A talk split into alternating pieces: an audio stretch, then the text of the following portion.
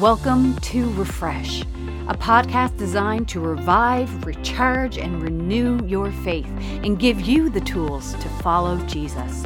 Refresh comes to you from the Salvation Army in Gwinnett County, Georgia.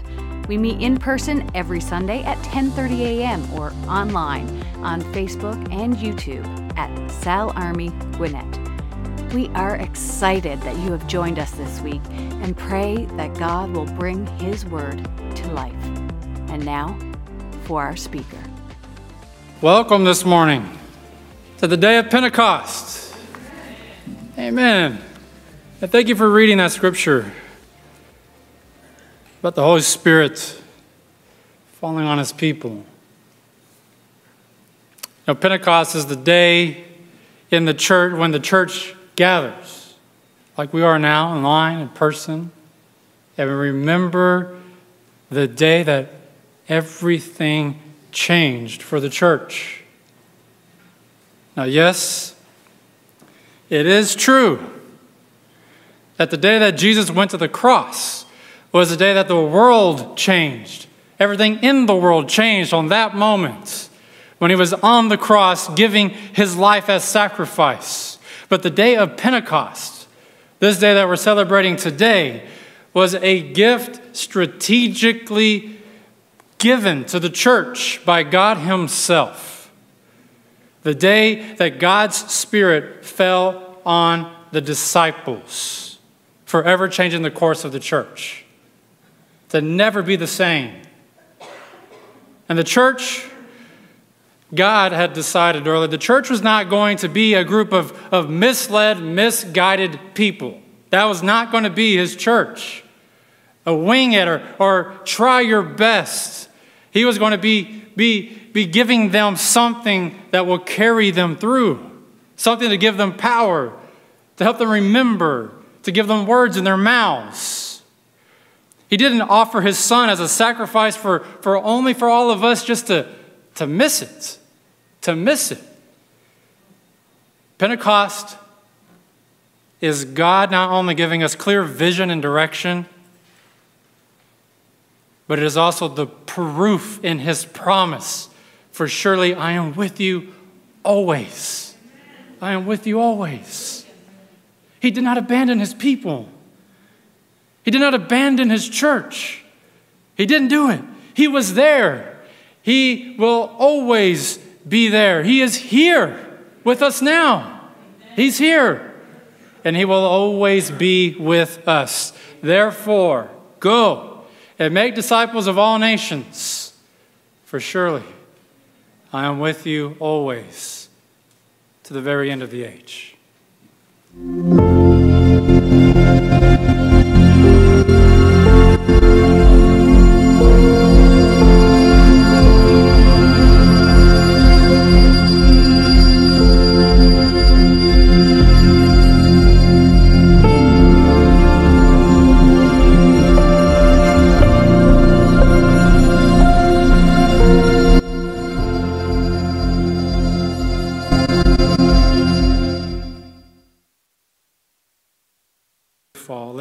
Be spoken, and if I say anything that is not from your scripture, not from your truth, correct me on the spot, Lord.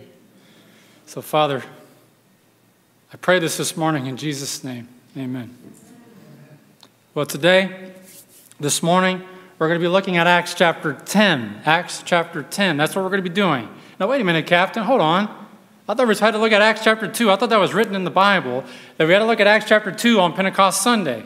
Well, this may be true. I, in years past, I would come up on Pentecost Sunday and I would preach from Acts chapter 2, which is the, the, the day that the, the Spirit fell on the disciples. However, given the series that we've been in for the last month or so, Therefore Go, I actually did a very deep dive into that exact scripture just a few weeks ago.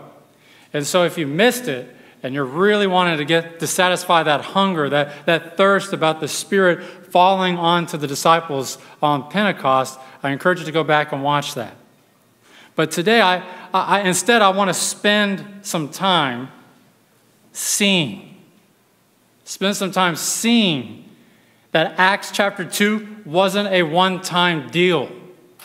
Wasn't a one time deal. It wasn't that, that God only fell on those original disciples and that's it. We just got a story out of it and we can see what God can do when he, when he does fall on his people. But today I'm going to say that he still doesn't. And we actually don't have to look that far to see exactly what I'm talking about. That, that, because it's just simply not true that only the original disciples have the Holy Spirit. We could just go to Acts chapter 10. I'm quickly reminded of this story. And you've heard this story, I know you have. But I'm reminded of this moment, which is well after the day of Pentecost. Pentecost was already in the past, that had already happened. And there have actually been some significant things that have taken place since the day of Pentecost by the time we get to Acts chapter 10. A lot of stuff has happened. Some of the things are the disciples are scattering throughout the world since then. They've taken this gift. They, they, have been able to speak another language instantly. They were able to speak another. And so, guess where they did? They went to that country where they can speak. Why? So they could bring the good news of Jesus Christ. So, by the time Acts chapter 10 is happening, they're out already spreading the gospel in different countries. And then, in Acts 7, the church saw its first martyr the first person that after Jesus' resurrection and ascension, who stood before a crowd and proclaimed the good news of Jesus Christ, and he did so at the cost of his life. He wasn't going to back down. And in fact, they took stones and they threw it at him until he was no longer with us. But God said, He put him to sleep and he felt no pain. But Marge, Stephen, the martyr, this has happened already. This word has traveled out. And then we see just moments ago, right before Acts 10 actually, that the famous Saul, the persecutor of the church, who enjoyed, who enjoyed destroying what God, what Jesus was building, just a moment ago, he was saved and became one of the strongest voices of our faith. That just happened. And now we find Peter in Joppa on a roof. He's praying. He's kneeling before the Lord at a house that he's staying at. And he's going into a prayer with him. And so God speaks to him. And he tells Peter, Three men will be arriving soon to your house, looking for you. Do not hesitate to go with them, for I have sent them. So Peter comes out of his prayer, and when he left the roof to come downstairs, he found these men that God was talking about waiting for him. They were already there. And so as he was coming down the steps, Peter saw them, and without hesitation, he said, I'm the one you're looking for. What do you want? What you need? What, you, what, what are you looking for me for? And so one of them spoke up and said that we have come from Cornelius the centurion. An angel told him to have you come to his house so that he could hear what you have to say. A Roman centurion has sent these men to come look for me. Peter is probably wondering why, why in the world is a Roman general, why Roman centurion, who is the, who is the face of the oppression, the one who has, has tormented my people, the ones who has been trying everything that they can to separate us from pursuing a life that God wants us to do. Why does this guy want us to come to his house? Why? But nonetheless, Peter said, You guys are coming with me. I ain't going alone. Come on. And he brings a few guys with them. So let's go see what this is about. And so he travels back with these men to this Roman's house. Now, it wasn't down the street. Scripture says it was a day's journey overnight. So he's had some time now with these guys out in the desert, hopping around, probably figuring out why am I going to this guy's house? Why is this person bringing me here? These guys aren't talking. You guys in for this? I don't know what we're getting ourselves into. But then, when they arrived to the house, when they got to the centurion's nice house, Peter saw something most unusual, something he wasn't quite expecting to see, especially from a Roman. He saw Cornelius, the master of the house. He saw his family, his friends, and his servants waiting for him at the door.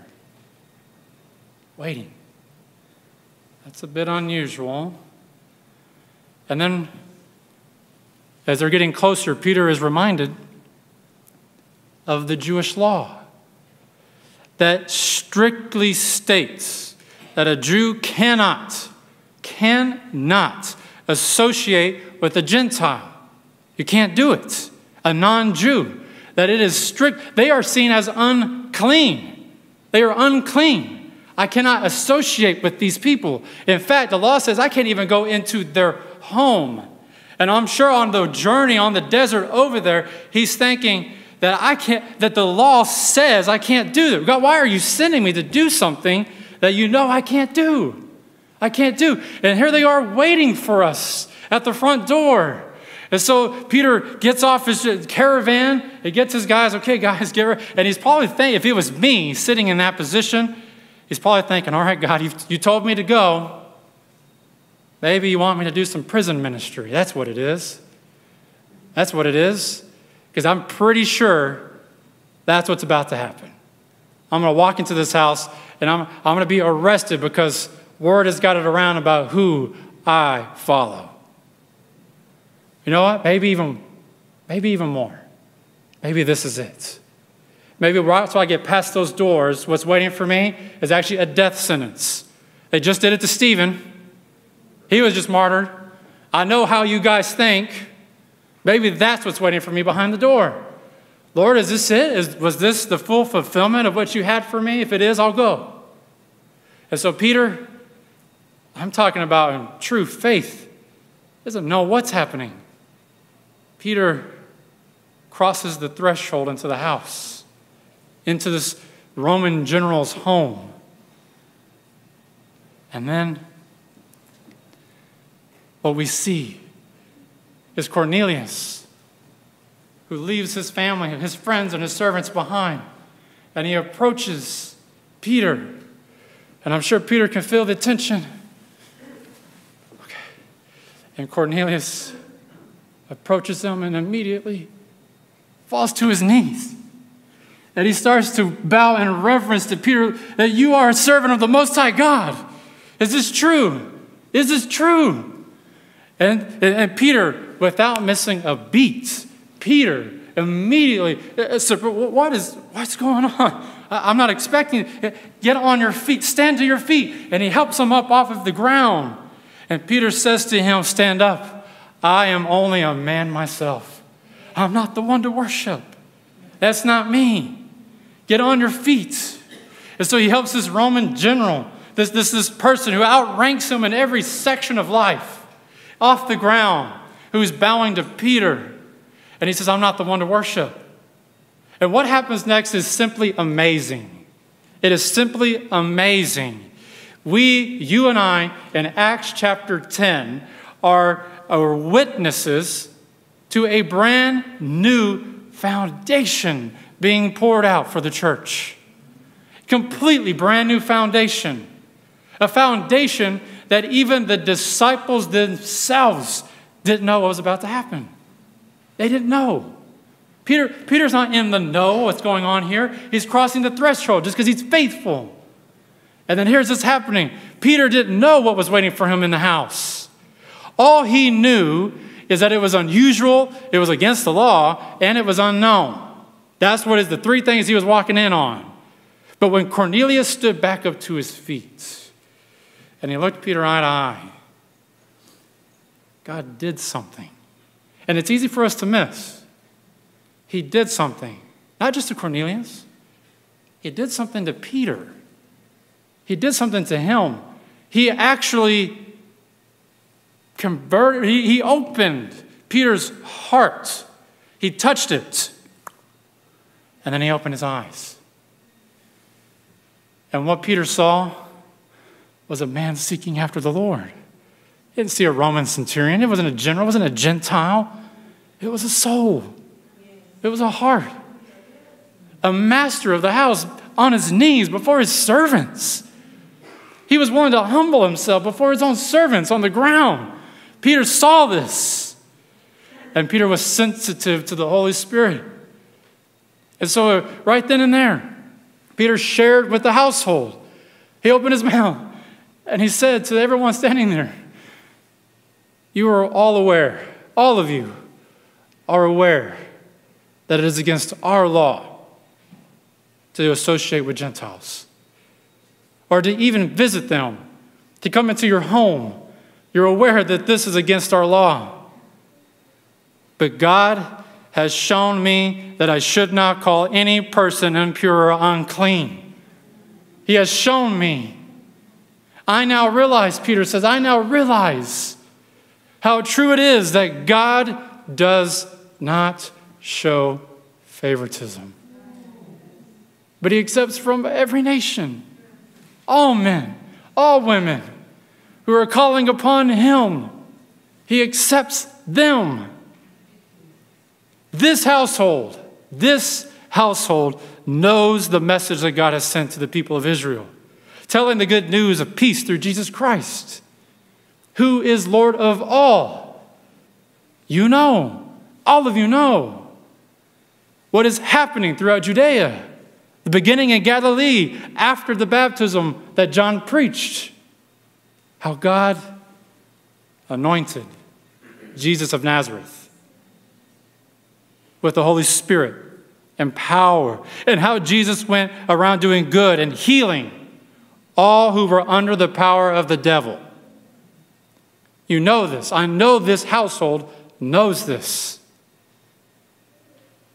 I know you've heard the message of Jesus Christ with your ears, but I was there. I saw it. I saw it all happen. We were witnesses. We saw it happen. We were witnesses of everything that he did in the country of the Jews and in Jerusalem. It is true. What you've heard is true. He was hung onto a tree and killed at the cross. That's true. But God raised him from the dead on the third day. I tell you, I have seen him. He is alive. I was witness to this. He has not been seen by all people, but by the witnesses from whom God had chosen, by us who ate and drank with him. We saw him, we ate with him after he rose from the dead. And so now, we tell the world of these great things, starting with this house. To everyone in this household, Anyone who believes in him will receive forgiveness now. This is what Peter says.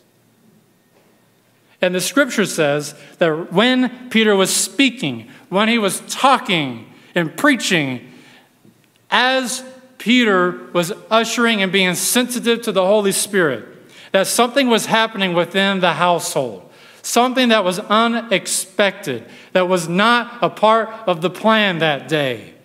The more that Peter spoke about the power of Jesus, the healing of Jesus, the authority of Jesus, the grace and the forgiveness of Jesus, the more he was talking about these things, that household believed.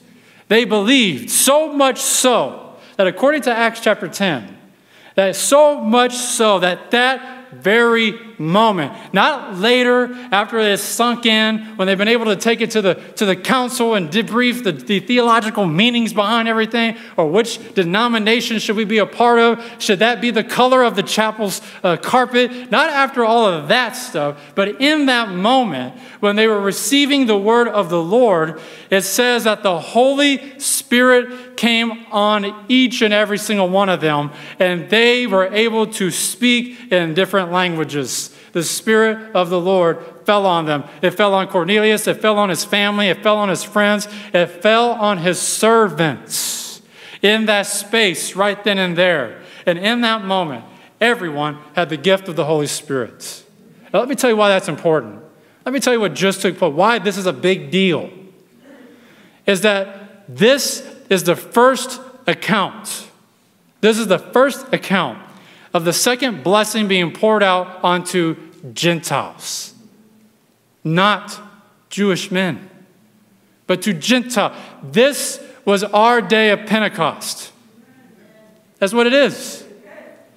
This is our day of Pentecost.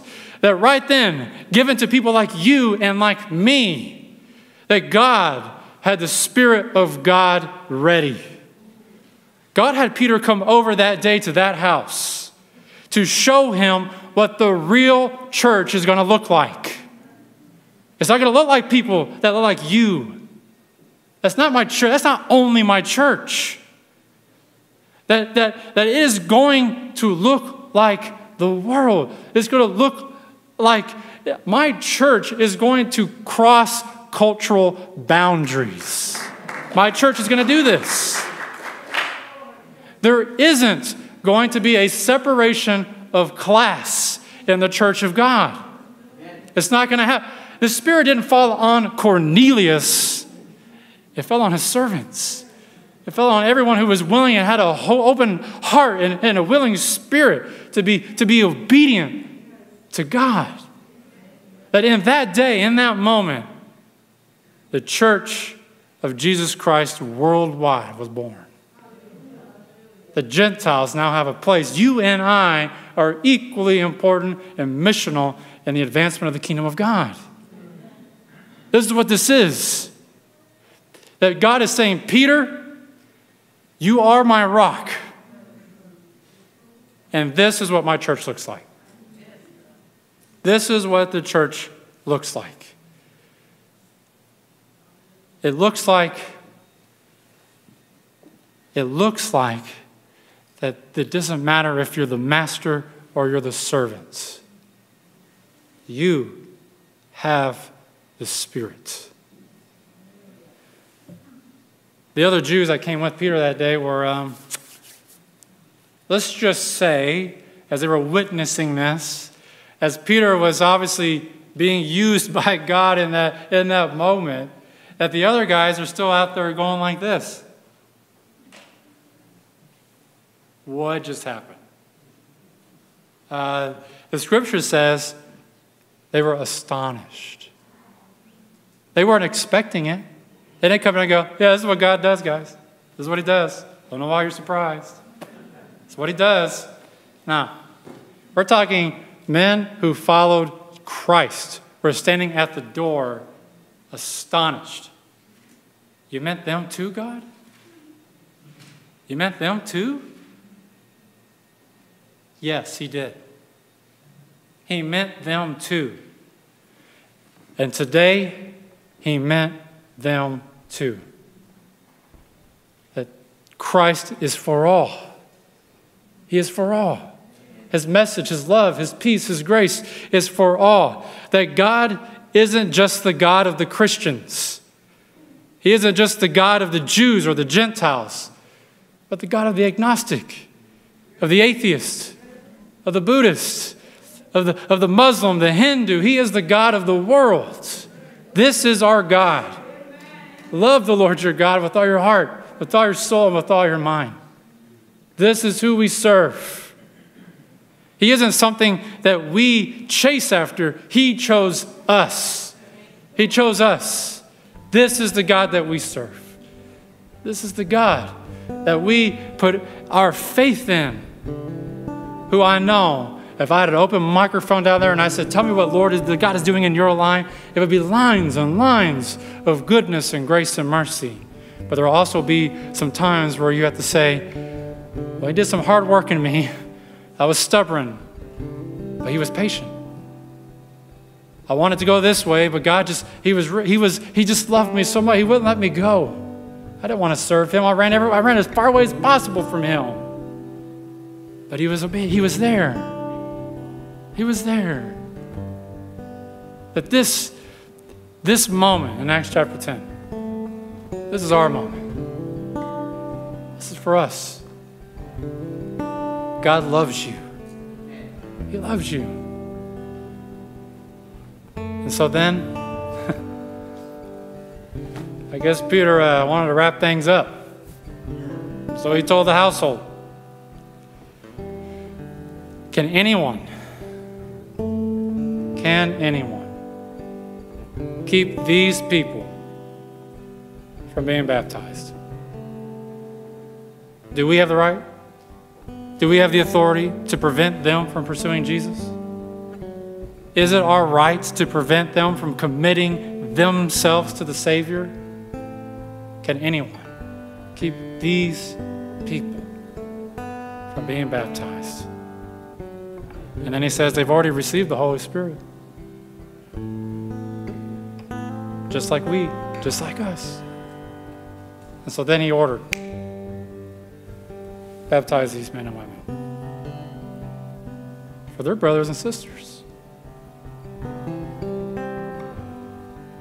Let me remind you, by the way, thus far in this entire scripture, that Peter hasn't left the threshold of the house yet.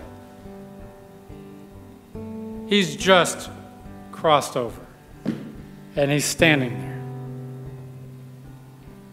Imagine what the next step is going to be for the church.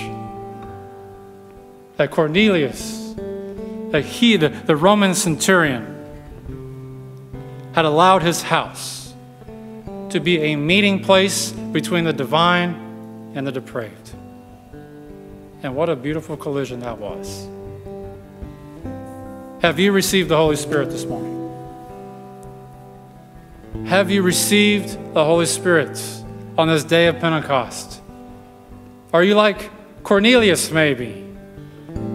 You know the message of Jesus Christ. You know it. You've heard it. You even believe it. You've gone to the cross and have asked for forgiveness. You have experienced the healing grace of Jesus. You've done it. I know that. I felt that right here. Maybe you lived a life of addiction. Maybe that was the story, that was where, where, where the world had leaned you toward. And you can remember the moment when Jesus took all of that away. You remember, you remember the time you spent on your knees asking and, and, and pleading and, and asking for forgiveness, Lord. You remember, you could recall the moments. You, maybe you've experienced reconciliation that relationships that the world said they, they should not be together. In fact, the world spends a lot of time trying to keep them apart. You shouldn't be reconciled. There should be things that you should not be, be even in, in the same room. But Christ is saying that my church is for all. That reconciliation of relationships is his specialty. That's what he does. You have an angry heart? Let him touch it. Anger turns to love. I have no other ways to explain it. And so you may be thinking there that God's already done so much for me. What else could He do? What else could He do? He has already done so. What does He want with a guy like me? What does He want with me? I'm going to tell you, as I was writing this and I was, and I was praying on this, I asked that, what, what do you want, God? What do you want? And He said, everything. I want everything. I want your fear. I want your anger. I want your doubts. I want everything. I've created you to be more, to be more than this. But I also want your strengths. I want I want your passion. I want I want what you love. I want everything. Look at what he did to the centurion's household with just a willing heart. So the Spirit not only fell on him, but he fell on the entire household. And imagine what he could do to your household. Go and baptize all nations in the name of the Father, the Son, and the Holy Spirit, and surely I am with you always. If you don't know Jesus this morning, He's willing and ready to meet you.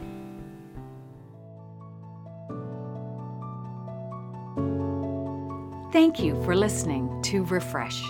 Be sure to hit subscribe and like us on Facebook and YouTube to never miss an episode. If you liked what you heard, be sure to share it with your friends and family. We pray that you will be refreshed and ready to take on your week. See you next time. God bless.